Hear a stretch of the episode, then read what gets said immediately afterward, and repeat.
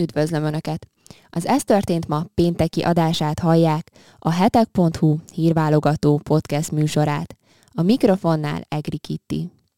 Még mielőtt azonban sorra vennénk a legfrissebb híreket, most is szeretném megkérni önöket, hogyha esetleg még nem tették volna meg, akkor iratkozzanak fel a heteknek a YouTube csatornájára. Most pedig következzenek a legfontosabb pénteki híreink röviden. Hivatalosan is bejelentette Putyin a megszállt területeknek Oroszországhoz való csatolását. Ugyanakkor más rossz hírek is érkeznek Oroszországból. Az orosz mainstream média ugyanis arról beszél, hogy a zsidók nem elég hazafiak. Majd egy idevágó felméréssel fogom folytatni. Ez szerint egyre nehezebb lesz az Oroszország elleni szankciók támogatottságának a fenntartása majd áttérünk a belföldi hírekre. Kezdjük is mindjárt a sort Orbán Viktornak a ma reggeli rádióinterjújával. Ezt követően pedig a holnap kezdődő népszámlálás pár fontos részletéről ejtek szót. Végezetül pedig egy kis ingatlan piaci barangolásra hívnám önöket, mire megyünk ma 30 millió forinttal az ingatlan piacon. Mindent egyébként, amit a következő percekben hallanak, ahogyan megszokhatták, megtalálják a leírásban, és részletesen is elolvashatják a hetek.hu oldalán. Emellett most is szeretném a figyelmükbe ajánlani a heteknek a legfrissebb lapszámát, számos érdekes cikket elolvashatnak, ennyivel is gazdagodhatnak.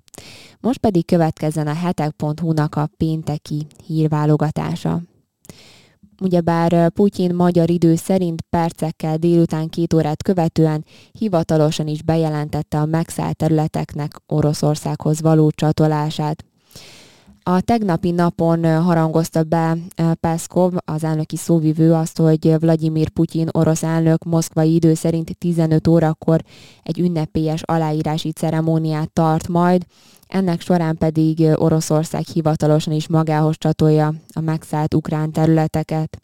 Hát ez most már ugye múlt időt jelent, Putyin tehát hatalmas taps közepette bejelentette ezt az annexiót. Erről azt mondta az orosz elnök, hogy ez emberek millióinak akarata, és a döntés nem ő, hanem négy régiónak a lakossága az, aki meghozta de hogy miről beszélt még az orosz elnök ezen az aláírási ceremónián, hát próbálja még jobban igazolni ezt az annexiót, ugyanis szótejtett arról is, hogy ezekért a vidékekért a történelem során oroszok generációinak sora harcolt. Ezt követően egy perces néma csendet is kért a résztvevőktől, Mindezt tette azért, hogy a különleges műveletek során elhunyt orosz katonákért megemlékezzenek, róluk megemlékezzenek. Ezt követően egyébként kijelentette azt is, tovább erősítve ennek a döntésnek a szilárdságát, hogy szeretné, hogyha Kievben és nyugaton mindenki hallaná, hogy a Donbass térségében élők örökké orosz állampolgárok lesznek. Ezt az akarat nyilvánítást elmondása szerint a kiavi hatóságoknak, idézem, tisztelettel el kell fogadniuk. Putyin szerint ugyanis ez az egyetlen út a békéhez. Kiemelte egyébként még azt is itt a beszédében, hogy Oroszország újjáépíti majd a lerombolt városokat és falvakat, illetve fejleszteni fogja az infrastruktúrát is, az egészségügyet, valamint az oktatást. Ugye ezen a négy területen, ez az elcsatolt négy területen.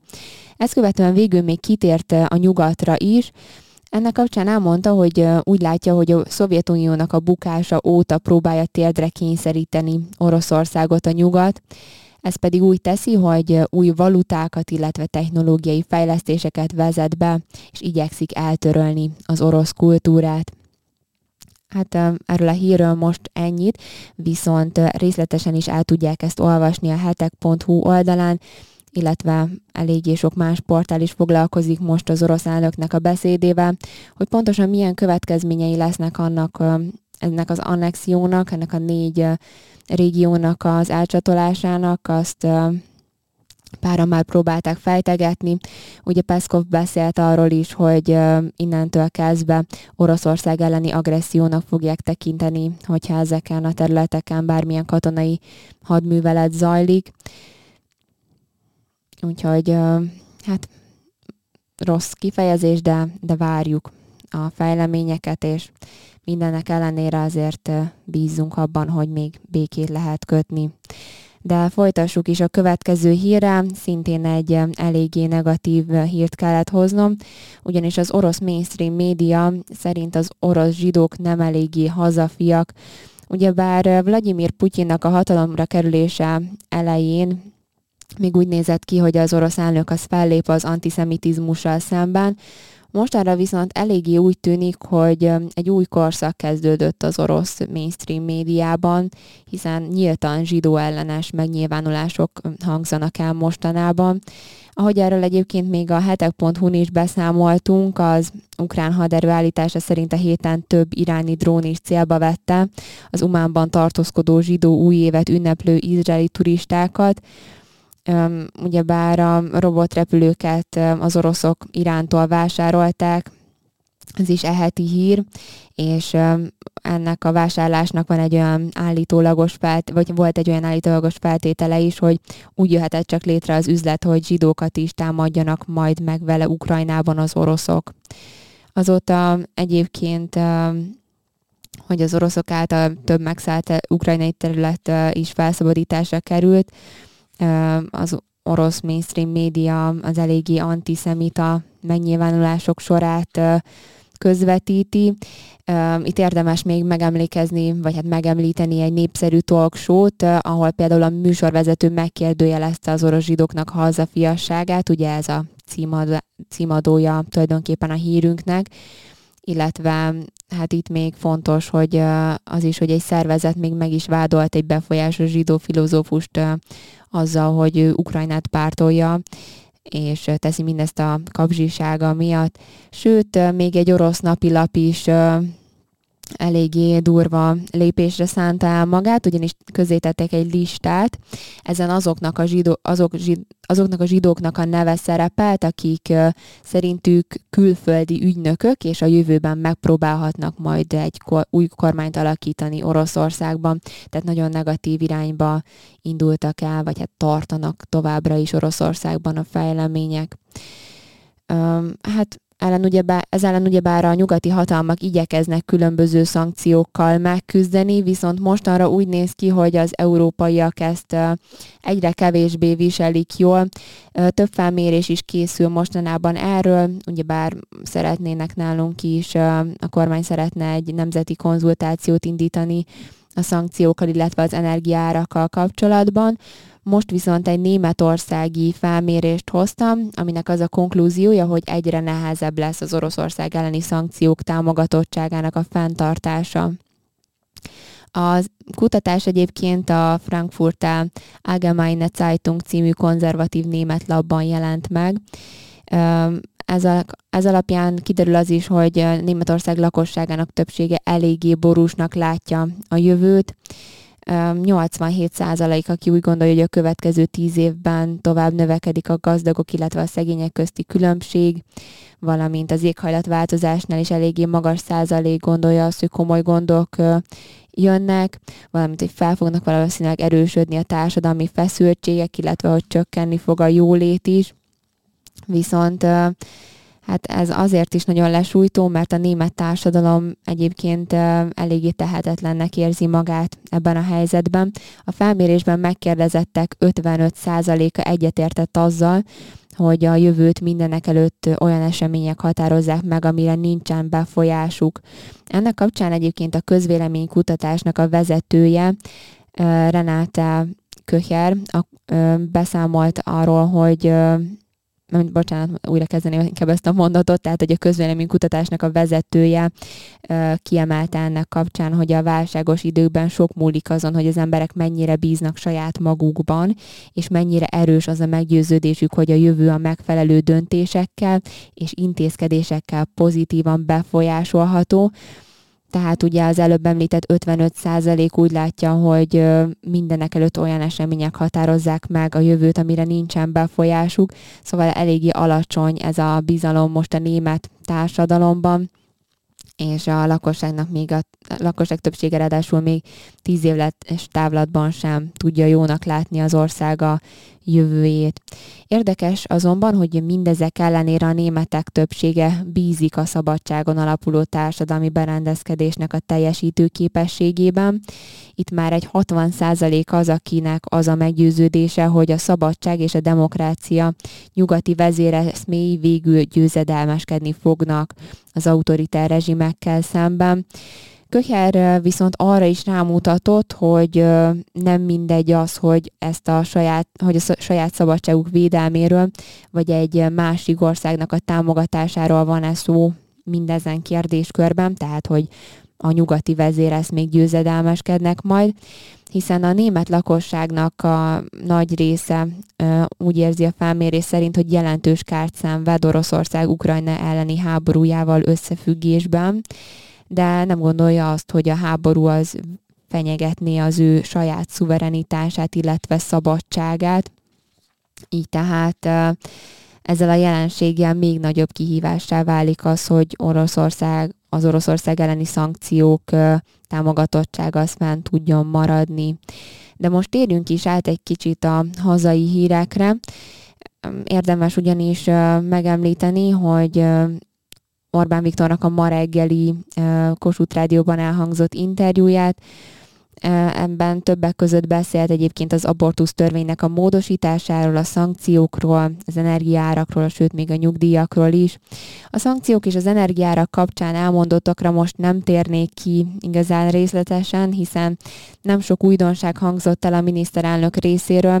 Talán annyival összefoglalható az egész, hogy a szankciós politika miatt nőttek meg ugye az energiárak, ezért van most ilyen nagymértékű infláció, de hogy mindenről csak a brüsszeli vezetés tehet, és hogy a döntés egyébként sem volt demokratikus, nagyjából ugye ezekkel a címszavakkal, kifejezésekkel lehet leírni a mostani narratíváját a kormánynak, szóval ugorhatunk is tovább a családvédelemre, valamint a nyugdíjakra.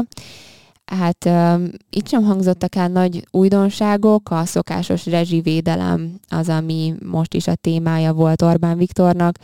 Ennek kapcsán most uh, Orbán Viktor egy egy ilyen kutat, egy kutatást osztott meg, ezt hangsúlyozta, hogy nálunk az átlagjövedelemnek a 30%-át adja ki ez a támogatás, míg a németeknél csak 20, az osztrákoknál pedig alig 6%-a ez a támogatás az átlagjövedelemnek.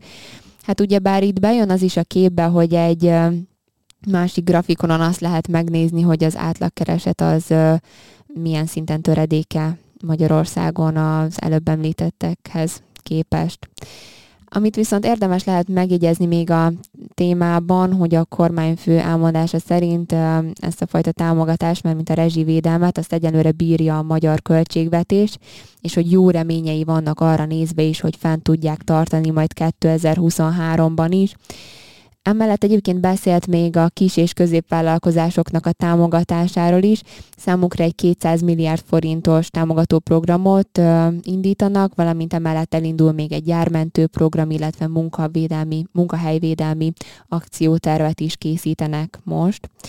A nyugdíjakra áttérve ezzel kapcsolatban ö, három dologról beszélt a miniszterelnök. Az egyik a nyugdíjprémium, ez szerinte várhatóan meg ki lesz fizetve az idei évben is, viszont ez csak akkor következhet be, hogyha a nemzetgazdaság növekedése az meghaladja a 3,5 százalékot, ennek a bekövetkezéséről azért van most vita, de a miniszterelnök pozitívan tekint ilyen szempontból is a jövőre.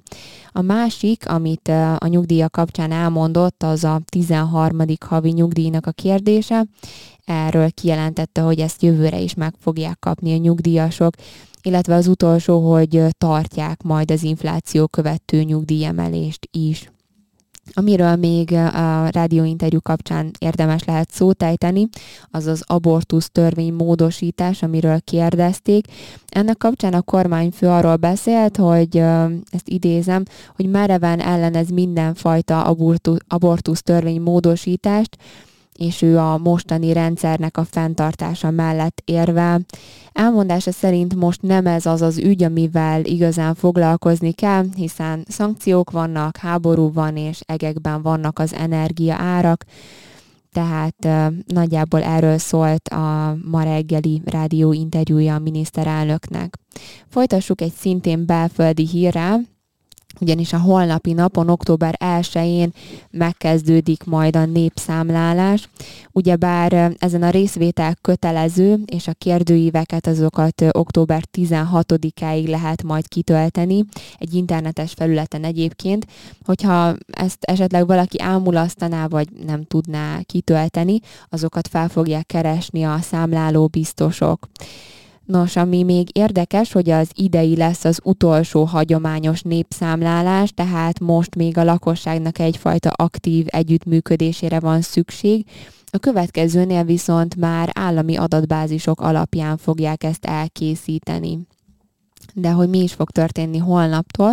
A következő napokban érkeznek a kézesítési címekre a felkérő levelek, Ezeken, ezekben pedig megtalálható lesz egy 12 jegyű belépési kód, és ennek segítségével lehet majd belépni egy online felületre. A népszámlálás egyébként, amit még a népszámlálás kapcsán érdemes elmondani, az a KSH elnökének egy megállapítása.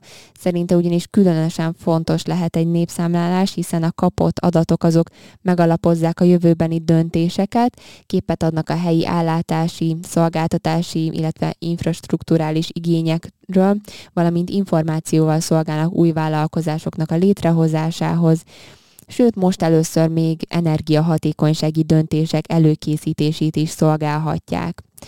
Amit még érdemes lehet most így szóban megemlíteni, hogy a legtöbb kérdésre majd kötelező lesz válaszolni, amikor ezt kitöltjük a kérdőívekben, viszont lesznek olyanok is, amikre a válaszadás az önkéntes, tehát nem lesz muszáj kitölteni. Ilyen az egészségi állapot, a fogyatékosság, a nemzetiségi hovatartozás, az anyanyelv, a családi baráti körben használt nyelv, illetve a vallás. Az önkéntes címke ellenére viszont fontos lehet, hogy ezekre is válaszoljunk, de hogy miért lehet fontos, mivel az így kapott adatok meghatározhatnak több dolgot is, például esélyegyenlőségi programokat, vagy nemzetiségi választások kiírásával kapcsolatos döntéseket is akár Hogyha valakit esetleg részletesebben is érdekelne ez a téma, akkor még eléggé sok más információ is tartozik ide. Azt el tudja olvasni a hetek.hu megjelent cikkben, most is belinkeltem ezt a leírásban. leírásba. Végezetül még hoztam már egy felmérést is, ez most egy hazai, méghozzá azzal a címmel, hogy mire megyünk ma 30 millió forinttal az ingatlan piacon. Csak egy nagyon kicsit kell visszatekinteni a közelmúltba, olyan két-három évvel ezelőtt ugyanis nagy általánosságban 20 millió forint is elegendő volt egy ingatlannak a megvásárlásához. Viszont a Dunahouse által készített mostani elemzés szerint már legalább 30 millió forintra szükségünk van egy átlagos lakásnak vagy teleknek a megvételéhez, tehát 10 millió forintot ugrott ez két-három év alatt. Hát úgy néz ki, hogy viszont a méretekben, vagyis a négyzetméter árabban még mindig óriási különbségek vannak országszerte. A vizsgálatba bevont megyeszékhelyek közül ugyanis az idén Békés Csabán például még egy 94 négyzetméteres használt lakást is meg lehetett vásárolni 30 millió forintból, ezzel szemben, ami nagyon nagy ugrás, az a főváros, ott eléggé más a helyzet. Budapesten, bár azért függ itt is sok minden a kerülettől, átlagosan csak a harmadekkora otthonra futja 30 millió forintból, de hát ahogy mondtam, eléggé sok minden függ a kerülettől, tehát elég széles a paletta. A 12. kerületben például 27 négyzetmétert lehet kapni ennyiért, de hasonló méretű garzonokat árulnak ugyanennyiért az 5. kerületben is, viszont a külsőbb kerületekben már akár egy 52 négyzetméteres ingatlant is vehetünk ennyiből. Érdekesség lehet még a vidéki nagyvárosok közül a debreceni lakásvásárlóknak a helyzete. Ők azok, akik a vidékiek közül a legkisebb méretű ingatlant kaphatják 30 millióért. Még azért így is nagyobbat, mint a budapestiek, a 12. kerületiek. Nekik egy 41 négyzetméteres használt lakással kell beérniük, már mint a debrecenieknek itt azért két év alatt egy elég nagy áremelkedés látszik, mivel 2020-ban még 20 millióból tudtak egy ennél egyébként kicsivel nagyobbat vásárolni, 44 négyzetmétert Az elemzés amúgy még nagyon hosszasan folytatódik, szóval ha valakit érdekel egy másik része, régiója az országnak, akkor az mindenképp olvassa, vagy megyéje az országnak, akkor az mindenképp olvassa el az ehhez tartozó cikket, ezt is linkeltem most a leírásba. Ez volt tehát a hetek.hu-nak a pénteki hírválogatása. Én mára megköszönöm a figyelmüket, és még egyszer szeretném kérni, hogyha esetleg még nem tették volna meg, akkor iratkozzanak fel a heteknek a YouTube csatornájára. Minden előbb elhangzott hírt ugyebár részletesen is megtalálnak a hetek.hu-n, és a linkeket azt most is betettem a leírásba. Végezetül még annyit szeretnék kérni, hogy ha esetleg módjuk van rá, akkor akár csak pár ezer forint összegben is támogassák a heteknek a munkáját. Ez nagyon egyszerűen a hetek.hu per támogatás, ékezetek nélkül oldalon tehetik meg, itt pedig ki tudják választani azt az összeget, amit szeretnének, illetve a támogatásnak a módját is. Én pedig most már csak további kellemes és szép napot szeretnék kívánni mindenkinek. Köszönöm a figyelmüket!